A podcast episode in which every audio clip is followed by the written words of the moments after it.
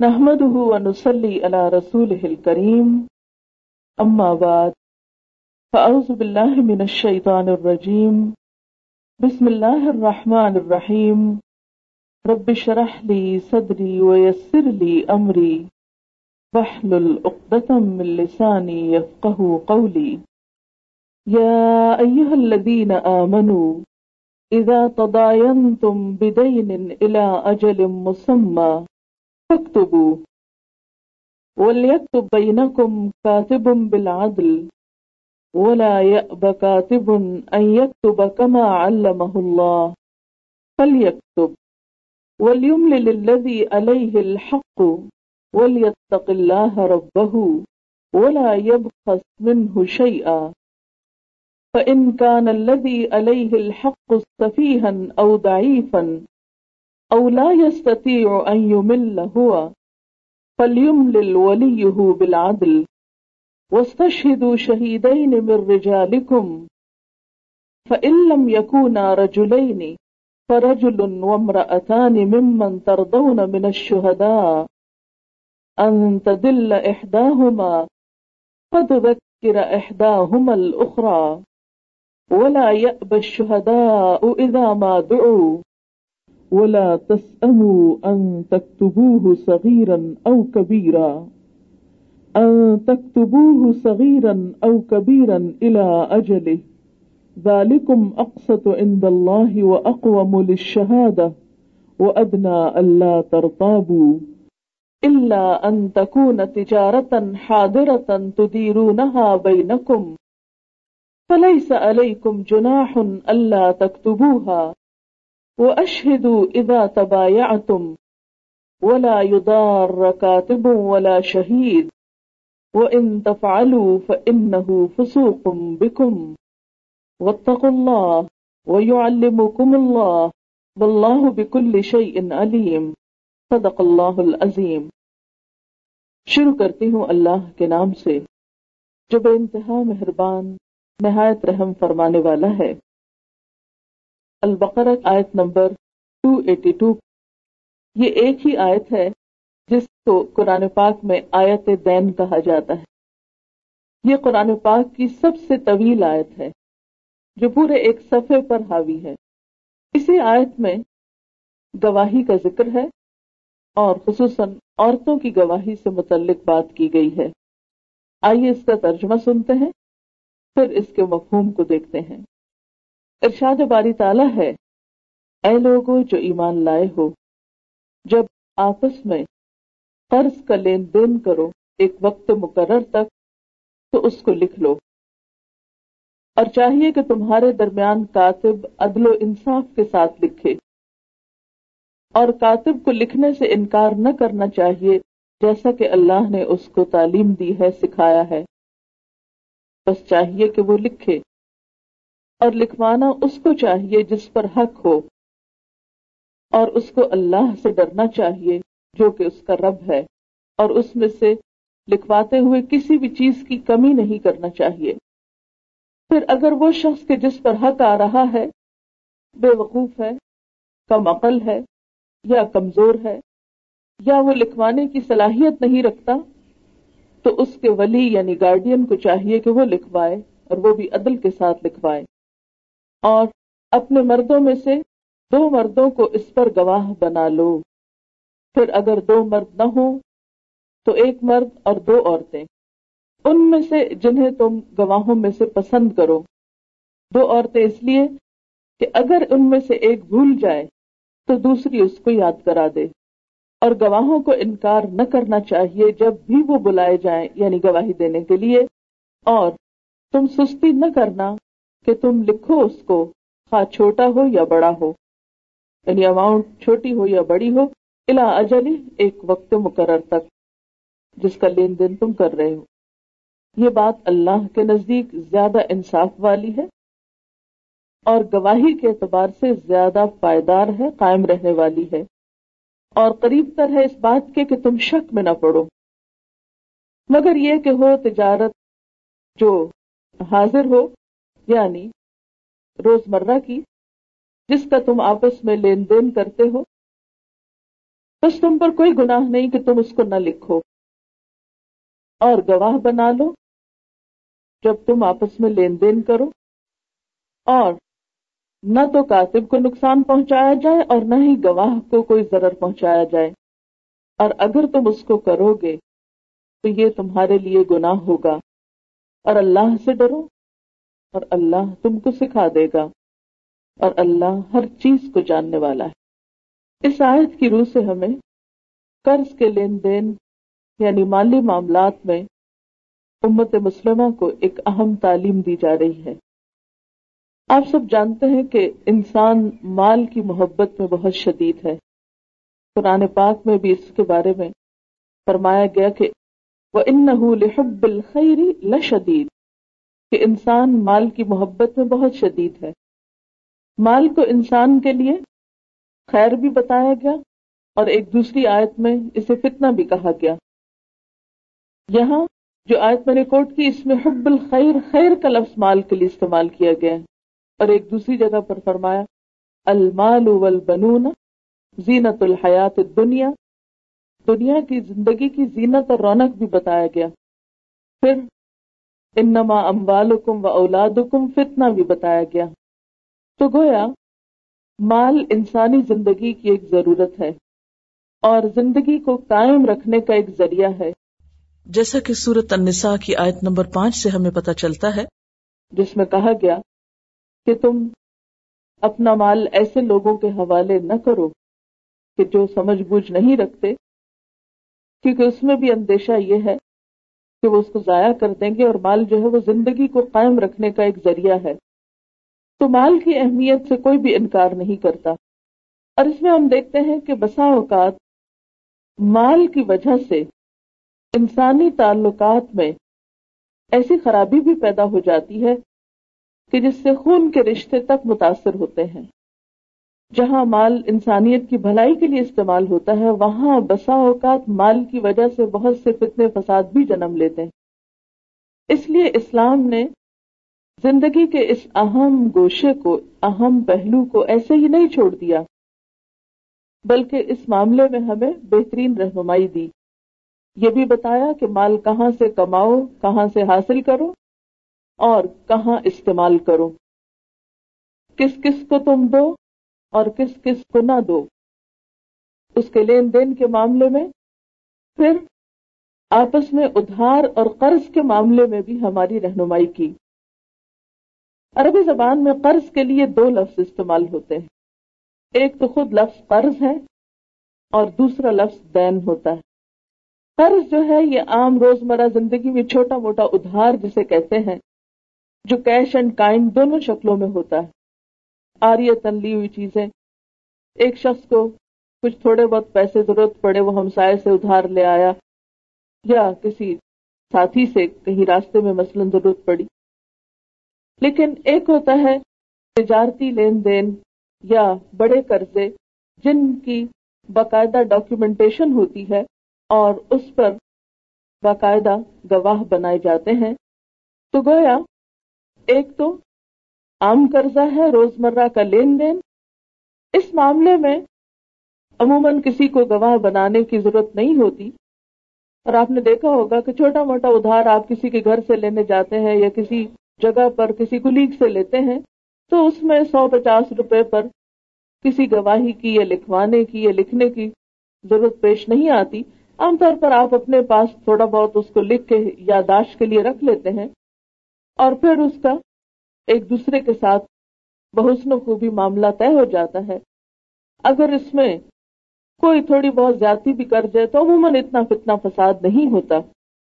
لیکن قرضوں کی ایک دوسری قسم جس کو دین کہا جاتا ہے، یہاں اس کا ذکر کیا جا رہا ہے کہ اذا تدائن تم بدین الا اجل مسمہ کہ جب تم آپس میں قرض کا لین دین کرو، ایک وقت کے تعین کے ساتھ یعنی مدت کا تعین بھی اس میں شامل ہے دین میں۔ مثلا قرضے میں عام طور پر مدت کا تعین اتنا اہم نہیں ہوتا، لیکن دین میں یہ اہم ہوتا ہے کہ ایک سال کے بعد یا دو سال کے بعد، کیونکہ اہل عرب اسی قسم کے قرضوں پر پھر سود بھی لیا دیا کرتے تھے۔ تو فرمایا کہ ایسے قرضے جو ہیں فخ ہو ان کو لکھ لیا کرو۔ اور چاہیے کہ تمہارے درمیان کاتب جو ہے یا لکھنے والا جو ہے وہ عدل و انصاف کے ساتھ لکھے، کسی پر بھی زیادتی نہ کرے، کسی کے ساتھ ظلم نہ ہو۔ اور لکھنے والے کو انکار نہیں کرنا چاہیے۔ جیسے کہ آپ جانتے ہیں کہ قرآن پاک جب نازل ہوا، اس زمانے میں بھی لکھنے والوں کی تعداد بہت کم تھی اور خال خال کوئی دور پار لکھنے والا ملتا تھا۔ اس لیے جو لکھنے والے تھے، ان پر بوجھ بہت تھا۔ تو عموماً وہ پھر تنگ بھی پڑتے تھے کہ ہر معاملے میں ان کو کال کر لیا جاتا ہے۔ کیونکہ اسکلفل لوگ تھے، مصروف بھی ہوتے ہوں گے، ذمہ داریاں بھی ان کی زیادہ ہوتی ہوں گی۔ اور آج کے دور میں بھی آپ دیکھیں کہ ہمارے ملک میں ہی لٹریسی ریٹ آپ دیکھ سکتے ہیں کہ میجورٹی یا ماسز جو ہیں، ہمارے وہ لکھے پڑے نہیں ہیں۔ گاؤں دیہات میں آج بھی ضرورت پڑتی ہے ایسے لوگوں کو بلانے کی جو منشی ہوتے ہیں یا کاتب ہوتے ہیں۔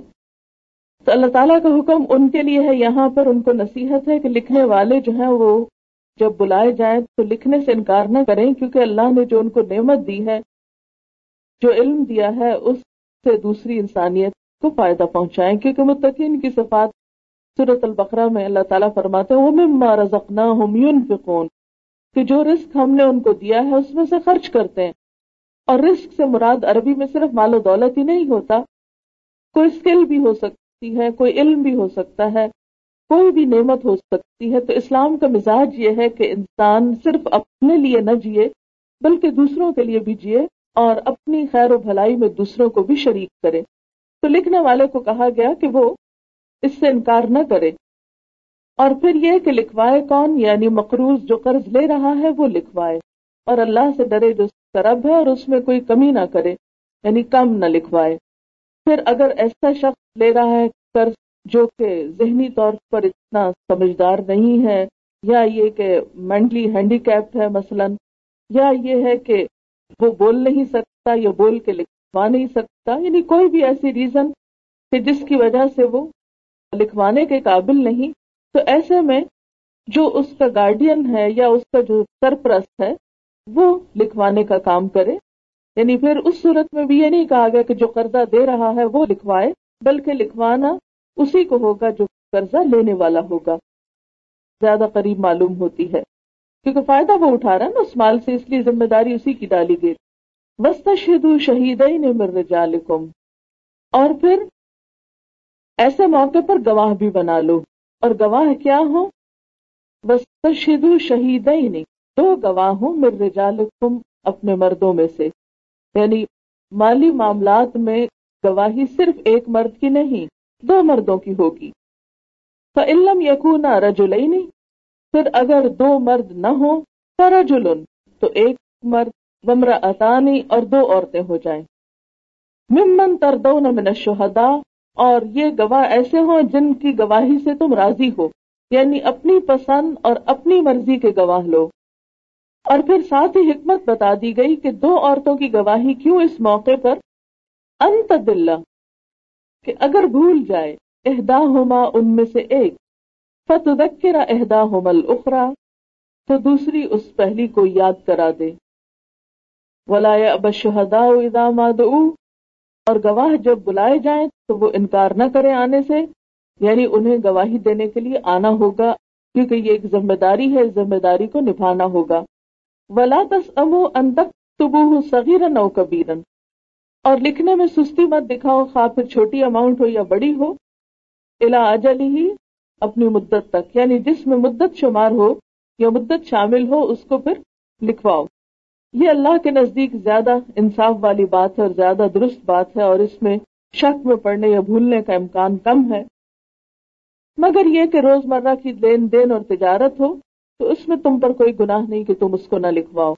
اور تم گواہ بنا لو، جب بھی بڑے سودے کرو اور نہ کاتب کو نقصان دیا جائے اور نہ گواہ کو یعنی ستایا نہ جائے، ان کو پریشرائز نہ کیا جائے، ان کو دھمکیاں نہ دی جائے ان پر ناروا بوجھ نہ ڈالا جائے۔ اگر تم ایسا کرو گے تو یہ سخت گناہ کا کام ہے اور اللہ سے ڈرو اور اللہ تم کو سکھا دے گا معاملات کرنا اور اللہ کو ہر چیز کا پتا ہے۔ یہ تھا پوری آیت کا ہلکا سا خلاصہ، اب میں اس میں سے خاص طور پر اس پورشن کو لوں گی جو عورتوں سے متعلق ہے۔ بس شہید ہی نے گواہ بنانے کے لیے دو مردوں کو لو۔ اگر دو مرد نہ ملے فرج تو ایک مرد ہو جائے اور دوسری طرف دو عورتیں ہو جائیں۔ اب اس میں عام طور پر اس آیت کے بارے میں خواتین کو ایک غلط فہمی ہوئی ہے۔ اور وہ یہ کہ شاید اسلام میں ان کا مرتبہ اور مقام کم ہے یا حیثیت کم ہے، اس وجہ سے شاید ان کے ساتھ یہ معاملہ کیا گیا ہے۔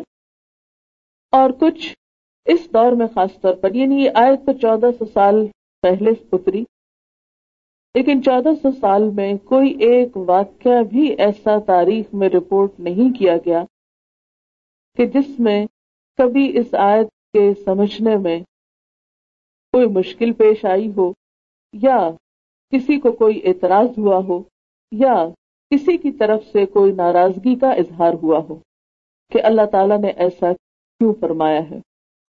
کیونکہ یہ ایک تھیوریٹیکل مسئلہ تھا، مگر آج کے دور میں ہم مسلمانوں میں سے ہی کچھ لوگ دوسرے لوگوں کے افکار سے مروب ہو کر قرآن پر اس قسم کے اعتراضات کرنے لگے کہ عورتوں کو ایک حق سے محروم کیوں کیا گیا؟ یا یہ کہ عورت کے ساتھ یہ بہت بڑا ظلم ہو گیا؟ یا یہ کہ عورت کے ساتھ یہ ایک ڈسکریمنیشن ہے کہ اس کی گواہی جو ہے وہ مرد کے مقابلے میں کم رکھی گئی؟ بات یہ ہے کہ سب سے پہلے تو ہمیں اس بات کا فیصلہ کرنا ہوگا کہ آیا ہمیں اللہ کی بات پر اعتماد ہے یا نہیں؟ اگر اعتماد ہو تو معاملات بہت جلد سمجھ میں آ جاتے ہیں۔ لیکن اگر اس ہستی پر ہی یقین نہ ہو، جس نے یہ کتاب ہماری طرف بھیجی ہے کہ وہ ہمارے حق میں رحمان اور رحیم ہے یا نہیں، یا مہربان ہے یا نہیں، تو پھر شاید معاملات کو سمجھنے میں کچھ دقت ہو۔ قرآن پاک میں ایک صورت ہے صورت الحجرات۔ اس میں اللہ سبحانہ و تعالیٰ فرماتے ہیں انم المؤمنون، بے شک مومن تو وہ ہوتے ہیں، الذین آمنوا باللہ و رسولہ جو اللہ اور اس کے رسول پر ایمان لاتے ہیں تم ملم یرتابو، پھر وہ شک نہیں کرتے۔ پھر ان کے اندر اللہ اور اس کے رسول کے معاملے میں، ان کی ذات کے معاملے میں، ان کی تعلیم کے معاملے میں، ان کی طرف سے آنے والے حکم کے معاملے میں کوئی شک نہیں ہوتا۔ یہ ایمان کا تقاضا ہے۔ وہ جاہدوں میں اموالہم و انفوں اور وہ اپنے مالوں اور جانوں کے ساتھ جہاد کرتے ہیں۔ فی سبیل اللہ اللہ کے راستے میں۔ اولئک هم الصادقون، یہی لوگ سچے ہیں۔ یعنی انہی کا ایمان سچا ہے۔ اسی طرح نبی صلی اللہ علیہ وسلم صبح شام ایک دعا تین مرتبہ پڑھا کرتے تھے اور پڑھنے کا حکم دیا۔ وہ کیا ہے؟ رضی تو بلّہ ربن وہ بال اسلام دین وہ بھی محمد نبی رسولہ میں راضی ہو گیا اللہ کے رب ہونے پر، محمد صلی اللہ علیہ وسلم کے رسول ہونے پر۔ دین اسلام کے، اسلام ہونے پر یعنی اسلام کو بحثیت، دین قبول کرنے پر میں راضی ہوں اور محمد صلی اللہ علیہ وسلم کو اللہ کا رسول مانتا ہوں۔ ایسے شخص کے لیے وعدہ کیا گیا کہ جو شخص اس چیز پر راضی ہوگا، قیامت کے دن اللہ بھی اس کو راضی کر دے گا اور اس سے خوش ہو جائے گا۔ لیکن اگر آج ہمارے دل میں اللہ تعالی کے بارے میں یا اس کے کسی حکم کے بارے میں کوئی شک ہے یا ناراضگی ہے یا دل کی گھٹن ہے یا اس کو قبول کرنے کا ہم اپنے اندر جذبہ نہیں پاتے تو پھر ہمیں سوچنا چاہیے کہ قیامت کے دن اللہ کی رضا ہم کو کیسے حاصل ہوگی۔ لیکن اس کا یہ مطلب نہیں کہ قرآن پاک کی اگر کوئی آیت سمجھ میں نہیں آ رہی تو اس کو سمجھا نہ جائے یا اس کی ڈیپتھ میں نہ جایا جائے یا اس پر کوشچن نہ کیا جائے یا اس کو سمجھنے کی کوشش نہ کی جائے، کیونکہ بلائنڈ فیتھ کا تصور اسلام میں نہیں ہے۔ اسلام نے ہمیں فکر کی، سوچ کی آزادی دی ہے کہ اگر کوئی بات سمجھ میں نہ آئے تو اس کو سمجھنے کے لیے سوال کیا جائے۔ قرآن پاک میں یہ آتا ہے الو اہل ذکر ان تم اہل ذکر یعنی اہل علم سے سوال کرو اگر تم جانتے نہیں ہو۔ اسی طرح ہم دیکھتے ہیں کہ حضرت ابراہیم علیہ السلام نے اللہ تعالیٰ سے ایک سوال کیا تھا اور وہ کیا تھا؟ ایک بستی کو انہوں نے دیکھا تھا کہ وہ ختم ہو چکی ہے۔ تو ان کے دل میں خیال آیا کہ اللہ تو اس کو کیسے زندہ کرے گا؟ تو مردوں کو کیسے زندہ کرے گا؟ حالانکہ ابراہیم علیہ السلام تو اللہ تعالیٰ کے دوست تھے، اللہ کے محبوب تھے، اور انہیں اللہ تعالیٰ کی ذات پہ کوئی شک نہیں تھا۔ ان کا یقین تو اتنا تھا کہ اس کی خاطر وہ آگ میں کود پڑے تھے۔ ان سے بڑھ کر ایمان کس کا ہوگا؟ لیکن اس کے باوجود ہر انسان کے اندر کچھ چیزوں کے اوپر جب حیرت ہوتی ہے تو ان کے بارے میں جاننے کی خواہش پیدا ہوتی ہے اور اس کو جاننا چاہیے۔ تو اگر ایک انسان نیک نیتی کے ساتھ اللہ تعالیٰ کے کسی بھی حکم کو جاننے کی کوشش کرتا ہے، تو اس پر اسلام نہ تو کوئی ناراضگی کا اظہار کرتا ہے اور نہ ہی کسی قسم کی کوئی بدگمانی کرتا ہے، بلکہ اپریشیٹ کرتا ہے۔ ایسے کوشچنس کو انکریج کیا گیا ہے جو سمجھ بوجھ کے لیے ہوں۔ اسی لیے اچھے سوال کو آدھا دین بتایا گیا۔ یعنی آدھا دین جو ہے وہ تو انسان کو پڑھ کے سمجھ میں آ جاتا ہے یا جان کے۔ لیکن آدھا دین کیسے ملتا ہے؟ جب انسان اس پر سوال کرتا ہے، اس کو مزید جاننے کی کوشش کرتا ہے۔ اب یہ ہے کہ اگر ہم اسی نیت اور جذبے کے ساتھ اس آیت کا مطلب جاننے اور سمجھنے کی کوشش کریں گے، تو یہ ساری کوشش ہمارے لیے ایک اجر کا ذریعہ بنے گی۔ درجے میں بلندی کا ذریعہ بنے گی، کیونکہ میں یورد اللہ بھی خیرن یو الدین۔ اللہ جس کے ساتھ بھلائی کا ارادہ کرتا ہے، اس کو دین کی سمجھ دے دیتا ہے۔ تو دین کے کسی معاملے کا سمجھ میں آنا، یہ اللہ تعالیٰ کا ایک احسان ہوتا ہے۔ اس کے کرم نوازی ہوتی ہے بندے پر۔ اس لیے ہم سب اب اسی نیت اور جذبے کے ساتھ مل کر اس آیت کو سمجھنے کی کوشش کرتے ہیں کہ اس کا مفہوم کیا ہے۔ اس مفہوم کو سمجھنے کے لیے سب سے پہلے تو ہمیں یہ دیکھنا ہوگا کہ اسلام میں گواہی بذات خود کیا حیثیت رکھتی ہے یا ویسے بھی گواہی کا مقصد کیا ہے؟ یا گواہی کس چیز کا نام ہے؟ تو جیسا کہ پہلے میں نے ارض کیا کہ عموماً دو طرح کی گواہی ہوتی ہے۔ ایک تو واقعاتی ہوتی ہے اور ایک دستاویزی ہوتی ہے۔ واقعاتی کیا ہوتی ہے؟ دن بھر یا روز مرہ میں جو واقعات آپ کو پیش آتے ہیں، ان پر آپ گواہ بنتے ہیں۔ مثال کے طور پر آپ کہیں روڈ پہ جا رہے تھے تو اچانک خدا نخواستہ کو حادثہ آپ نے دیکھا وہاں، تو یہ ایک واقعہ پیش آ گیا، جس کے آپ چشمدید گواہ تھے۔ اور ایک ہوتی ہے دستاویزی گواہی کہ کوئی واقعہ اچانک نہیں پیش آیا، بلکہ آپ نے خود ایک چیز کی ڈاکیومنٹیشن کی، جیسے قرض کے معاملات وغیرہ ہیں۔ اسی طرح، ایک گواہی جو ہوتی ہے، وہ معاشرتی ہوتی ہے اور ایک گواہی عدالتی ہوتی ہے۔ معاشرتی گواہی تو جیسے گھروں میں عام طور پر لین دین کر کے ایک دوسرے کے ساتھ گواہ بن جاتے ہیں اور ایک گواہی ہوتی ہے جو عدالت میں بطور خاص جا کر کسی جھگڑے کے موقع پر دی جاتی۔ کئی موقعوں پر جب گواہ مقرر کیے جاتے ہیں تو بعض اوقات ان گواہوں کو بلانے کی بھی ضرورت نہیں پڑتی۔ مثلاً یہ کہ آپ گھر میں ہی بہن بھائیوں کے درمیان کوئی قرض کا معاملہ طے پا رہا ہے اور اس پر آپ ایک ڈاکیومنٹ لکھتے ہیں، گھر میں ہی بیٹھ کے دو بھائی اس پہ سائن کر دیتے ہیں آپس میں ایک چیز، تو اس میں نہ تو عدالت میں جانے کی ضرورت ہے اور ہو سکتا ہے کہ وہ جس نے قرض دیا وہ ویسے ہی اس کو واپس کر دے اور گواہ بلانے کی کوئی ضرورت ہی پیش نہ آئے۔ لیکن واقعاتی گواہیاں جو ہوتی ہیں ان میں بعض اوقات حادثات، قتل، چوری، ڈاکہ، زنا اور مختلف جو جرائم ہیں، ان پر کسی شخص کا اچانک وہاں موجود ہونا، تو ایسے میں جو حدود سے متعلق چیزیں ہیں، وہ گواہی الگ ہے اور کچھ مالی معاملات ہیں اور کچھ خاندانی معاملات ہیں۔ آپ یوں سمجھے کہ تین طرح کے معاملات ہو سکتے ہیں۔ نمبر ایک، خاندانی معاملات، نمبر دو، مالی معاملات جو بازار کی دنیا سے تعلق رکھتے ہیں، اور نمبر تین، واقعات یا حدود، جس میں چوری، ڈاکہ اور جرائم وغیرہ شامل ہیں جو کرمنل لا سے تعلق رکھتے ہیں۔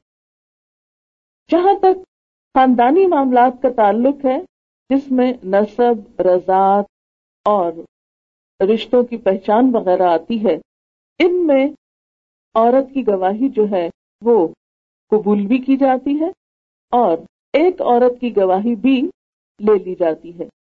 مثال کے طور پر ولادت کے موقع پر مرد حضرات تو نہیں ہوتے، کسی بچے کی پیدائش کے موقع پر۔ اگر اس میں کوئی جھگڑا ہو گیا ہے، تو عورت ہی اس موقع پر عموماً موجود ہوتی ہے، جیسے کبھی کئی جگہوں پر دائی یا نرس یا ڈاکٹر یا جو بھی۔ تو مثلاً اس بات پر کہ بچہ زندہ پیدا ہوا تھا یا مردہ پیدا ہوا تھا وغیرہ وغیرہ، اس طرح کی کئی ایک چیزیں، کیونکہ اس میں پھر آگے تو اس میں کون گواہی دے گا؟ عورت گواہی دے گی اور ایک عورت کی گواہی بھی کافی ہے۔ کیونکہ اللہ تعالیٰ نے مرد اور عورت کے درمیان جو تقسیم رکھی ہے گھر اور باہر کی دنیا کی، تو یہ ان کی بنیادی ذمہ داریوں میں عورت کا جو دائرہ کار ہے، وہ اس کا گھر ہے اور اس کی پرائمری رسپانسبلٹی یا بیسک رسپانسبلٹی اس کا گھر ہے۔ اور ایک باہر کی دنیا ہے، جس میں پرائمری جو رول ہے وہ مرد ادا کرتا ہے یا بنیادی ذمہ داری جو ہے وہ مرد کی اور وہ باہر کی دنیا ہے، جس میں تجارت، لین دین اور دوسرے کام آتے ہیں۔ اب آپ دیکھیے کہ جو خاندانی زندگی جس میں عورت کا ایک بنیادی رول ہے، یہاں اس کی گواہی کو بھی بڑی اہمیت حاصل۔ وہاں ایک عورت کی گواہی بھی کافی ہے، کسی دوسری عورت کی ضرورت نہیں۔ اسی طرح رضاعت کا معاملہ ہے۔ رضاعت کا مطلب ہوتا ہے دودھ پلانا۔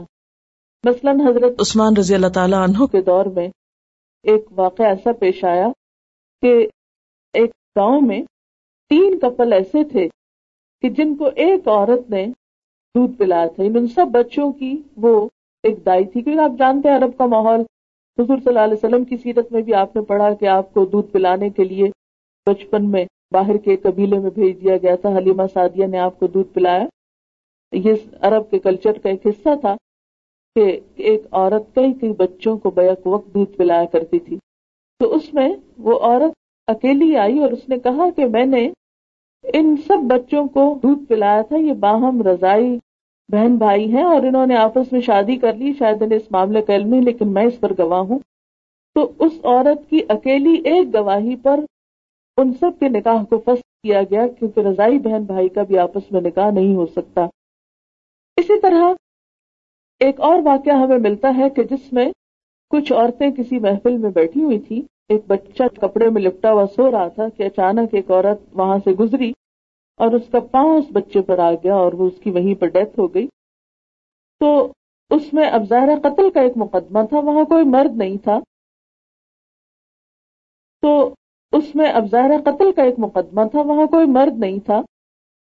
تو صرف عورتوں کی گواہی بھی وہاں پر قبول کی گئی۔ اور اس بنیاد پر، اس عورت پر دیت لازم آئی۔ کیونکہ قتل خطا میں دیت ہوتی ہے یعنی خون بہا دینا ہوتا ہے۔ اگر کسی نے جان کے نہیں بھی مارا، لیکن انسانی جان کی حرمت اتنی ہے کہ اس کا کچھ نہ کچھ سلا ضرور دیا جاتا ہے جو میت کے وارث ہوتے ہیں۔ لیکن اس موقع پر بھی، ایون قتل کے معاملے میں بھی کوئی دوسرا مر چکے وہاں نہیں تھا، تو صرف عورتیں تھیں، تو عورتوں کی گواہی بھی لی گئی۔ بتانے کا مقصد یہ مثال دینے کی غرض یہ ہے کہ وہ معاملات جو ایک عورت کی دنیا سے تعلق رکھتے ہیں، اس میں عورت کی گواہی جو ہے، وہ معتبر ہے۔ پھر دوسری طرح کے معاملات آتے ہیں جو بازار کی دنیا سے یا تجارتی دنیا سے تعلق رکھتے ہیں۔ بنیادی طور پر اسلام نے یہ ذمہ داری چونکہ مردوں پہ ڈالی ہے۔ مردوں کو اس کا ذمہ دار ٹھہرایا، اس لیے اس معاملے میں بنیادی طور پر گواہ مرد ہی ہوتے ہیں۔ انہیں کے درمیان لین دین ہوتا ہے، لیکن یہ نہیں کہا گیا کہ عورت بوقت ضرورت وہاں گواہ نہیں بن سکتی۔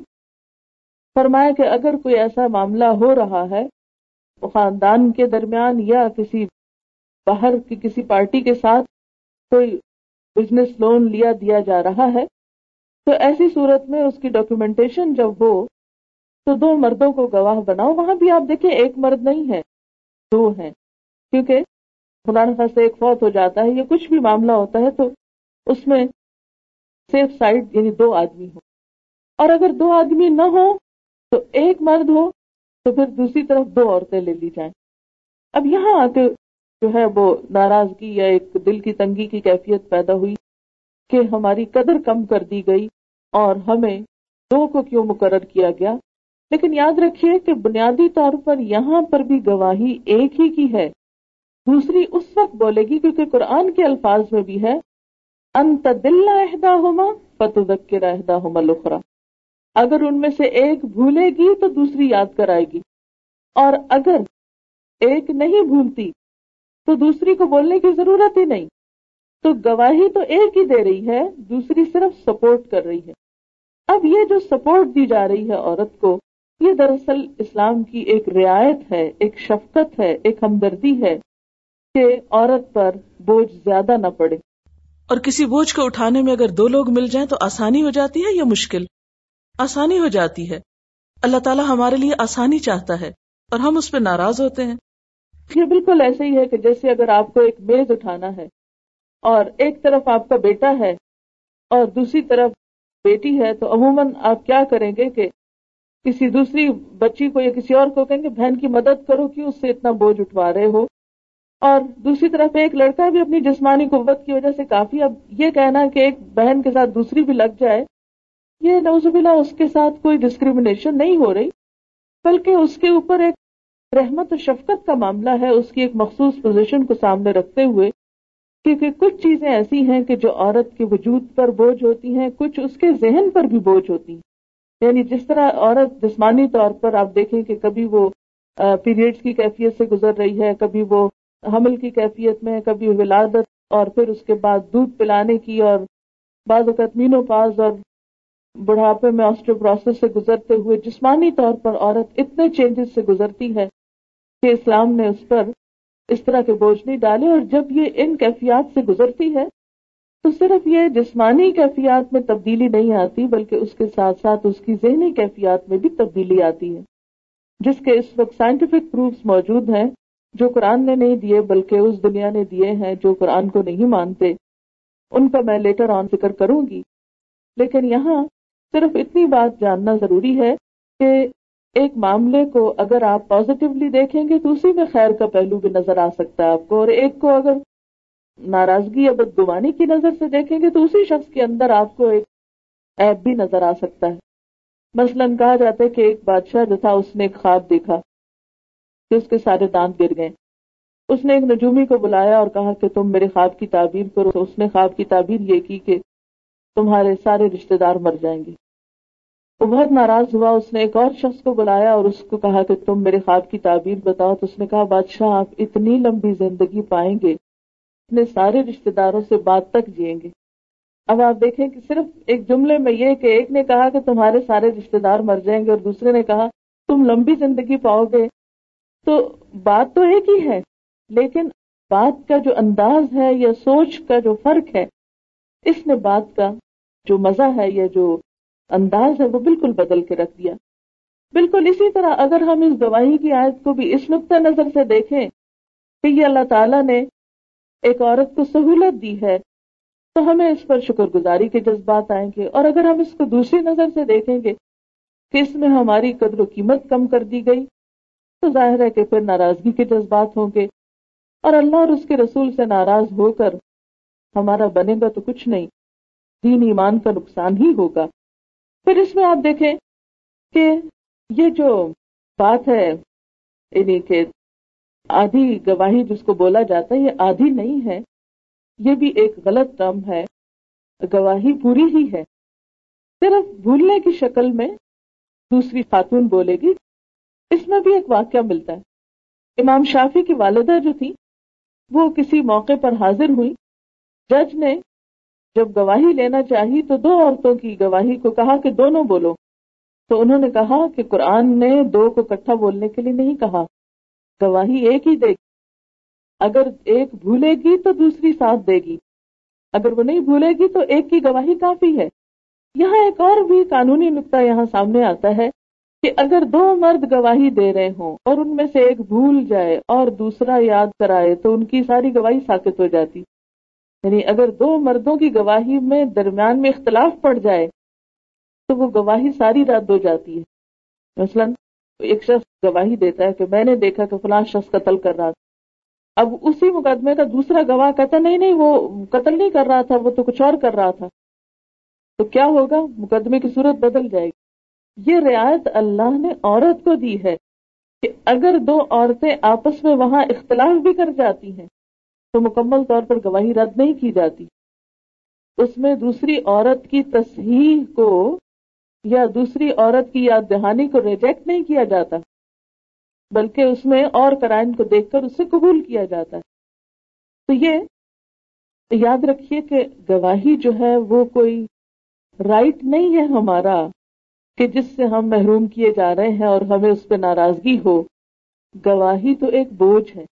یہ کوئی پرولیج نہیں ہے جس سے ہمیں محرومی ہو رہی۔ یہ کوئی انعام نہیں تھا کہ جس کو ہم سے چھین لیا گیا۔ یا ہمیں کچھ اس میں حاصل نہیں ہو رہا کہ جس سے ہمیں کوئی کمی ہو رہی ہے۔ یہ تو ایک بوجھ پڑ رہا ہے۔ اور آپ ذرا سا امیجن کریں کہ آج بھی دنیا میں جتنے ممالک ہیں، ان سب کی عدالتوں کا آپ سروے کر لیں کہ ہر روز دن میں کتنے مرد آتے ہیں عدالتوں میں گواہی دینے اور کتنی عورتیں آتی ہیں۔ ہاں پاکستان میں دیکھ لیں، یا انگلستان میں دیکھ لیں، یا امریکہ میں دیکھ لیں، کہیں کی بھی دنیا بھر کی کیوں؟ اس لیے کہ یہ ایک بہت ذمہ داری کا اور ایک بہت بوجھ کا کام ہے جس میں بڑے بڑے مرد پڑھنے سے گھبراتے ہیں۔ کہاں یہ کہ ایک عورت جو ہے وہ اس پر ناراضگی کا اظہار کرے کہ مجھے یہ موقع کیوں نہیں دیا گیا کہ میں کسی کی گواہی دوں۔ آپ دیکھیں کہ چھوٹے چھوٹے جو گھر میں معاملات ہوتے ہیں، اس میں بھی اگر آپ کو کہیں گواہی دینی پڑے تو عام طور پر آپ کتراتے ہیں کہ میں نہیں بولتی، کسی اور کو پوچھو۔ مجھے پتا ہے، لیکن میں چپ رہوں گی۔ یا آپ کسی کو کہتے ہیں کہ جاؤ فلاں کو یہ بات بتا دو، حالانکہ چشمدید گواہ آپ خود ہوتے ہیں۔ تو گھریلو اور خاندانی گواہیوں میں بھی ہم عموماً بچنے کی کوشش کرتے ہیں۔ کہاں یہ کہ انسان عدالتی گواہیوں میں اپنے آپ کو پیش کرے اور اس کو یہ سمجھے کہ اگر مجھے موقع نہیں ملا تو شاید میرے ساتھ کوئی بہت بڑا ظلم کر دیا گیا ہے۔ علاوہ عظیم، گواہی دینے میں دو عورتوں کو ایک ساتھ رکھنے کی ایک مسلحت یہ بھی ہو سکتی ہے کہ ان کو گھبراہٹ اور پریشانی نہ ہو، جو اکیلے تنہا ہونے کی صورت میں عورت کو لاحق ہو سکتی ہے، خصوصاً جبکہ وہ ایک قاضی اور جج کے سامنے گواہی کے لیے پیش ہو اور اسے قاضی اور وکیل کی طرف سے اٹھائے گئے سوالات اور جرا کا سامنا بھی ہو۔ ظاہر ہے کہ جب اس کے ساتھ کوئی دوسری مددگار عورت موجود ہوگی، تو اس کے لیے فائدہ ہوگا، اسے ڈھارس بندھے گی، اسے حوصلہ ملے گا ایک اور وجہ یہ بھی ہو سکتی ہے کہ کمرہ عدالت میں اگر جج تنہا ہو تو اس کے پاس کسی عورت کا تنہا جانا خواہ شہادت دینے کے لیے کیوں نہ ہو، یہ درست بات نہیں کیونکہ اسلام اس چیز کو کنڈم کرتا ہے کہ ایک مرد اور عورت کہیں پر تنہا ہو کیونکہ اس میں کئی خرابیوں کا اندیشہ ہوتا ہے۔ پھر عام طور پر آپ دیکھیے کہ ہمارے معاشرے میں اکثریت خواتین کی ایسی ہے کہ جو بازار بھی اکیلے جانا نہیں چاہتی۔ اور کوئی نہیں تو ایک بچہ بھی ساتھ مل جائے تو لے جانے کو بہتر سمجھتی ہیں بنسبت اس کے کہ وہ اکیلے جائیں۔ اور وہ خاتون جو بازار جاتے ہوئے گھبراہٹ کا شکار ہوتی ہے، یہ کسی اہم کام کے وقت۔ اسے اگر یہ کہا جائے کہ وہ تنہا گواہی کے لیے نکلے، تو کیا یہ اس کے لیے ایک مشکل کام نہ ہوگا، ایک پریشانی کی بات نہ ہوگی؟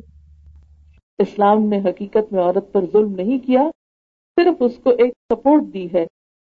اور یہ سپورٹ کس وجہ سے ہے؟ عورت کی جو مختلف کیفیات اس پر گزرتی ہیں۔ اس کی وجہ سے اس کے اندر جو فزیکل اور مینٹل چینجز آتی ہیں، اس میں بھولنے کا انصر مرد کی نسبت عورت میں زیادہ ہے۔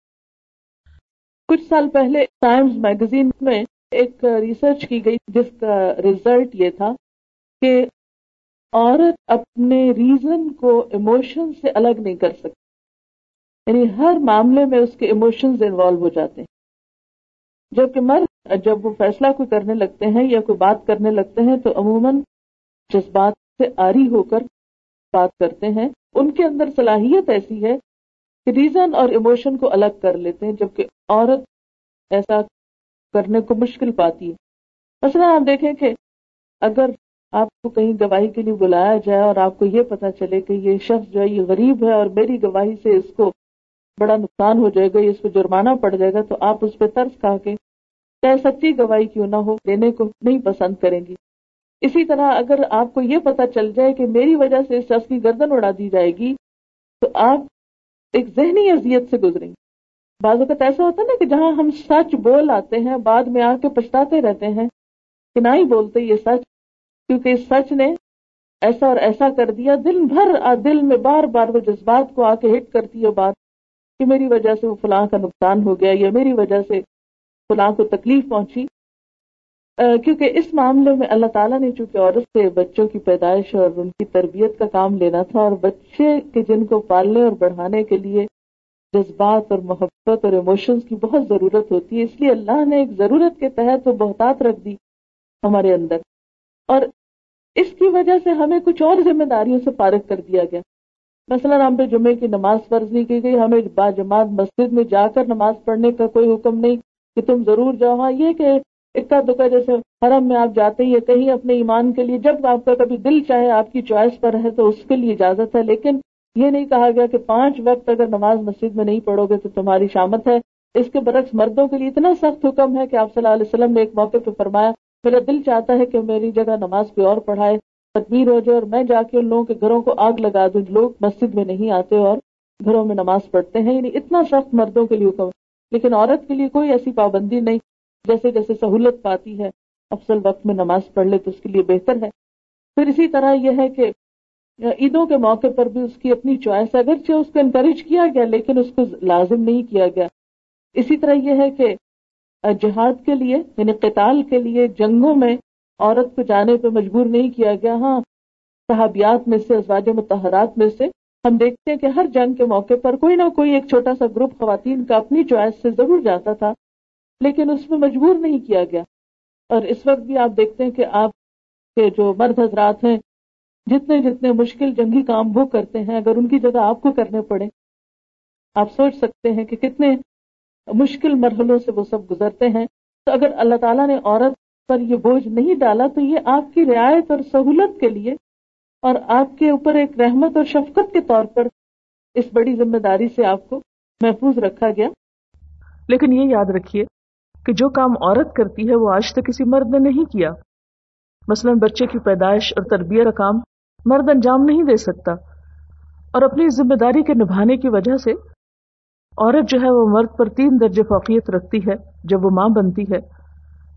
ایک حدیث میں آتا ہے کہ ایک شخص آ کر یہ پوچھتا ہے کہ اللہ کے رسول صلی اللہ علیہ وسلم سب سے زیادہ میرے حسن سلوک کا مستحق کون ہے؟ تو آپ فرماتے ہیں، تیری ماں۔ پھر پوچھتا ہے، تو آپ یہی جواب دیتے ہیں۔ تیسری مرتبہ پھر آپ یہی جواب دیتے ہیں۔ چوتھی مرتبہ کہتے ہیں کہ تمہارا باپ۔ اس معاملے میں تو کبھی کسی باپ نے آج تک یہ نہیں کہا کہ اسلام نے ہمیں ماں سے کمتر کیوں رکھا اور ماں ہی کو سب کچھ کیوں دے دیا گیا۔ اور جیسے کہ ایک اور حدیث میں آتا ہے کہ ماں کے قدموں تلے جنت ہے، تو کبھی کسی نے یہ شکایت نہیں کی کہ ہمارے قدموں تلے جنت کیوں نہیں ہے؟ تو بات یہ ہے کہ جہاں مرد کی ذمہ داریاں زیادہ ہیں، وہاں ان کا درجہ زیادہ ہے، اور جہاں عورت کی ذمہ داریاں زیادہ ہیں، وہاں عورت کا درجہ زیادہ ہے۔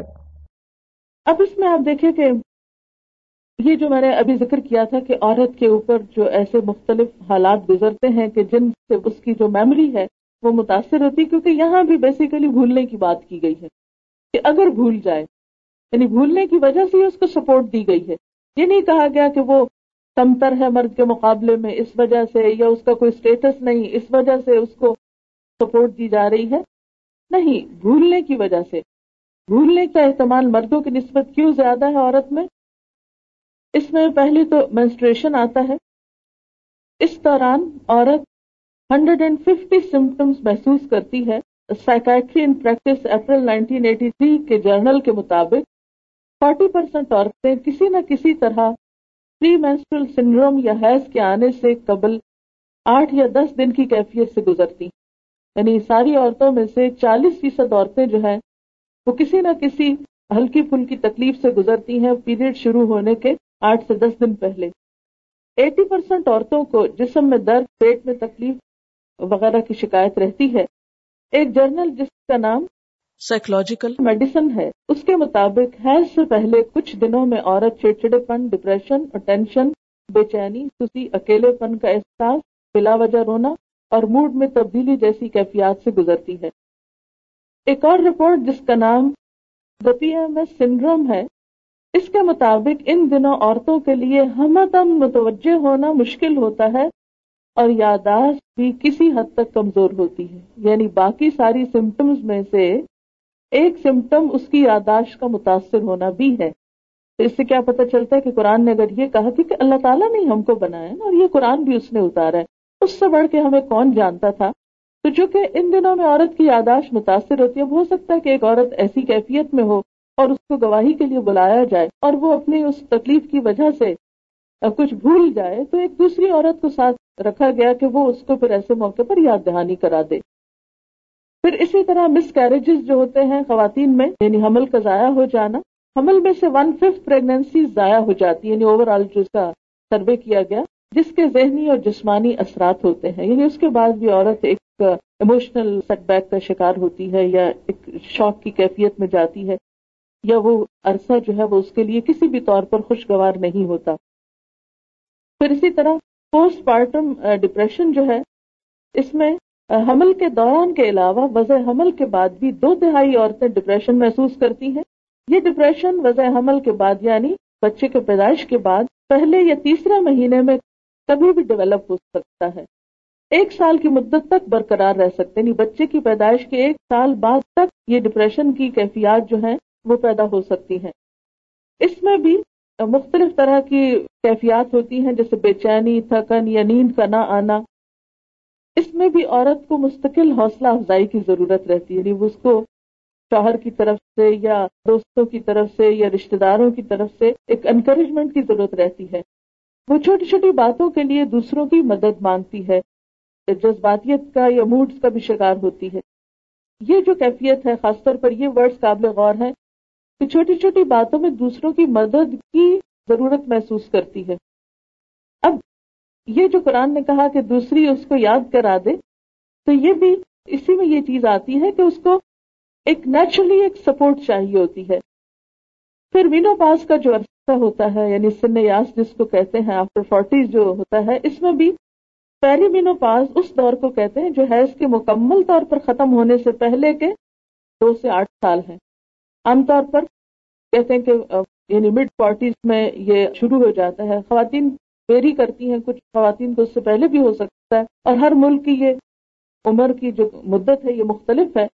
عموماً فورٹی ایٹ سے ففٹی ٹو کے دوران مینو پاس ہوتا ہے۔ تو اس کے دو سے چھ سال جو ہیں، وہ بہت ہی اہم ہوتے ہیں۔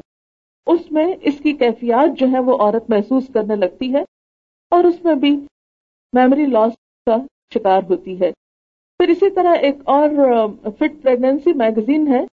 اس کے نائنٹین نائنٹی ایٹ کے ایشو میں ایک رپورٹ چھپی جس میں بتایا گیا کہ تحقیقات کے مطابق اب یہ بات ثابت ہو چکی ہے کہ حمل کے تیسرے حصے میں یعنی آخری جو ٹرم ہوتی ہے چھ مہینے سے نو مہینے کی مدت تک حاملہ عورت کا دماغ چھوٹا ہو جاتا ہے۔ برطانوی محققین نے دس حاملہ عورتوں کے دماغ کا اسکین کیا۔ ایک بار حمل کے تیسرے حصے میں اور دوبارہ یہی اسکین وضع حمل کے بعد انہیں پتا چلا کہ ان عورتوں کا دماغ حقیقت شرنک ہوا۔ یعنی دس کی دس کا جن کے اوپر یہ ایکسپیریمنٹ کیا تھا، ان کا دماغ شرنک ہوا اور پھر ڈلیوری کے بعد اپنے نارمل سائز پہ آ گیا۔ وجہ یہ بتائی گئی کہ حمل کے دوران برین سیلز کا والیوم کم ہو جاتا ہے، کیونکہ وہ ساری توجہ جسم کی کس پر ہوتی ہے ایک نئی زندگی کی پروڈکشن پر۔ ریسرچرز نے یہ اندازہ لگایا کہ یہ دماغ کا چھوٹا ہونا ہارمونس کے امبیلنس کی وجہ سے بھی ہو سکتا ہے۔ مگر یہ امید ظاہر کی کہ مزید تحقیقات سے یہ معلوم ہو جائے گا کہ ایسا کیوں ہوتا ہے، لیکن یہ فیکٹ ہے کہ اس کے دماغ پر اثر پڑتا ہے۔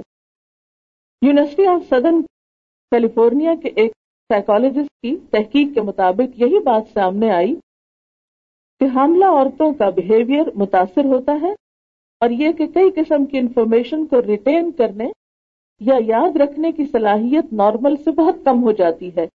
انہوں نے حاملہ عورتوں کو یہ نصیحت کی کہ وہ اپنے ساتھ ایک نوٹ بک رکھا کریں، جس میں وہ ساری باتیں یاد دہانی کے طور پر لکھ لیا کریں۔ اور یہ کہ ہر چیز کی ایک مخصوص جگہ بنا لیا کریں، مثلا چابیوں وغیرہ کی، تاکہ ان کو پریشانی کا سامنا نہ کرنا پڑے۔ کیونکہ یہ بھی ایک نیچرل سا، جس میں عورت کا اپنا کوئی عمل دخل نہیں ہوتا۔ کیونکہ وہ ایک ایسے کام میں لگی ہوئی ہے یا اس کے اوپر ایک ایسا بوجھ ہے کہ جو اس کے ساتھ کوئی اور شیئر نہیں کر سکتا۔ اسی لیے تو ماں کا درجہ جو ہے وہ تین گنا زیادہ باپ کے مقابلے میں بتایا گیا کہ باپ اس تکلیف کو یا اس بوجھ کو نہیں اٹھاتا جس کو ماں اٹھا رہی ہے اور جس کی وجہ سے وہ سفر کر رہی ہے اور جس کی وجہ سے اس کے اندر یہ کمی آ رہی ہے، تو یہ نوز اللہ عورت کے مقام یا اس بھولنے کو یا اس جسمانی پریشر کے اندر سے جو گزرتی عورت، اس سے نوز اللہ عورت کے مقام میں کوئی کمی نہیں ہوئی، بلکہ اس کو عزت کے تین گنا یا خدمت کے یا حسن سلوک کے تین درجے زیادہ عطا کیے گئے کیونکہ اس نے سیکریفائس کیا ہے۔ لیکن ایسے میں وہ گھر کے باہر کے معاملات یا تجارتی معاملات اور وہ بھی بزنس ریلیٹڈ یا روپے پیسے سے متعلق فگرز جو ہیں خصوصاً آپ دیکھیں کہ ہم ڈسکرپشن میں عموماً اچھے ہوتے ہیں۔ لیکن جب فگرز کی بات آتی ہے تو بعض اوقات بھولنے لگتے ہیں اور ایکوریٹ فگر اور خاص طور پر ان جگہوں پہ جہاں لکھی ہوئی چیز نہ ہو اور زبانی کوئی گواہی دینا ہو تو ایسی صورت میں بھول چک ہو جاتی ہے۔ پھر اسی طرح University of California Los Angeles نے کچھ بہت پڑھی لکھی خواتین جو پی ایچ ڈی لیول کی بھی تھی ان کی انٹیلیجنس اور یاداشت کا ٹیسٹ کیا تو حمل کے دوران ریزلٹ ایوریج سے کم آئے، جبکہ وضع حمل کے بعد ریزلٹ نارمل ہو گئے۔ تو چونکہ عورت ان کیفیات سے گزرتی ہے اور جو عورت اس کیفیت سے نہیں گزرتی، وہ اپنے آپ کو ویسے ادھورا پاتی یعنی ہر عورت کی خواہش ہوتی ہے کہ خواہ وہ ایک مرتبہ یا ایک سے زیادہ مرتبہ ماں بننے کے عمل سے گزرے، اس میں وہ بہت پراؤڈ فیل کرتی ہے کہ اس کے بچے ہیں اور اگر اللہ تعالیٰ کے کسی فیصلے کی وجہ سے وہ اس نعمت سے محروم رہتی ہے، تو وہ الگ طور پر ایک اور ڈپریشن کا شکار ہو جاتی ہے۔ تو چونکہ عورت کا ایک دائرہ کار مختلف ہے، اس کی ذمہ داریاں بھی اسلام نے مختلف رکھی۔ اگر اسلام نے اس پر ایک اور بوجھ ڈالا تو اس کو کچھ اور بوجھوں سے نجات دی۔ اس لیے ان کیفیات کو ہم باوجود کوشش کے بدل نہیں سکتے۔ یعنی یا تو عورت سے یہ ذمہ داری واپس لے لی جائے کہ وہ مانا بنے، یا یہ کہ وہ پیریڈز کے اس سے نہ گزرے، یا پریگننسی کے مختلف ادوار ہیں ان سے نہ گزرے۔ آپ خود سوچیں کہ اگر کسی بھی عورت کو آرٹیفیشلی اس چیز سے محروم کر دیا جائے تو اس کے لیے کس قدر تکلیف ہو سکتی ہے۔ اور اس میں اس کے لیے کیا حسن اور کیا بہتری ہو سکتی ہے۔ اور دوسری صورت یہ ہے کہ عورت کو دوسرے جو فرائض اور ذمہ داریاں ہیں، ان کا بوجھ ہلکا کر دیا جائے۔ یعنی دو میں سے ایک کام ہو سکتا ہے۔ ایک تو یہ کہ عورت کو عورت نہ رہنے دیا جائے۔ جو عورت والی اس کی ساری سمٹمز ہیں، وہ ختم کی جائیں۔ تاکہ اس کے اندر سے وہ بھولنے کی یا اس کی جو کمی بیشی کے جو معاملات ہیں، وہ درست ہو سکیں۔ اور دوسرا یہ ہے کہ عورت کو عورت رہنے دیا جائے اور اس سے باہر کے بوجھ کچھ کم کر دیے جائیں۔ میرا خیال ہے اللہ تعالیٰ نے جو ہمارے لیے پسند کیا ہے، ہمیں بھی اسی پہ راضی ہو جانا چاہیے۔ اور ایسی چیزوں کو اعتراض کی نظر سے یا بدگمانی کی نظر سے دیکھنے کی بجائے سمجھنے کی کوشش کرنی چاہیے تاکہ ہم دنیا میں بھی ایک خوشحال اور پرامن زندگی بسر کر سکیں اور ہماری آخرت بھی بہترین ہو۔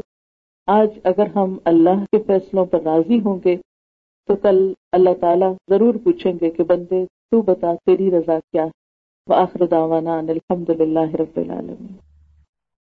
يا أيها الذين آمنوا إذا تداينتم بدين إلى أجل مسمى فاكتبوه وليكتب بينكم كاتب بالعدل ولا يأب كاتب أن يكتب كما علمه الله فليكتب وليملل الذي عليه الحق وليتق الله ربه ولا يبخس منه شيئا فإن كان الذي عليه الحق سفيها أو ضعيفا أو لا يستطيع أو لا يستطيع أن يمل هو فليملل وليه بالعدل واستشهدوا شهيدين من رجالكم فإن لم يكونا رجلين فرجل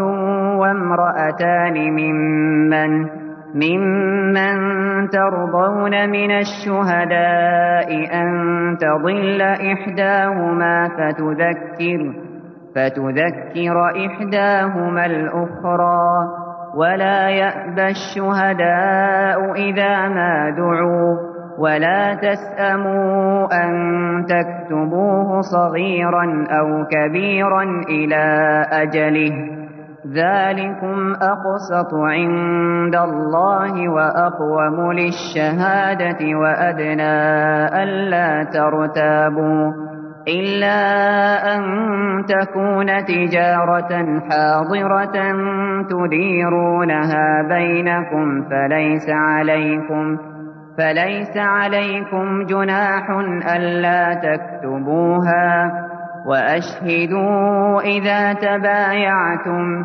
ولا يضار كاتب ولا شهيد وإن تفعلوا فإنه فسوق بكم واتقوا الله ويعلمكم الله والله بكل شيء عليم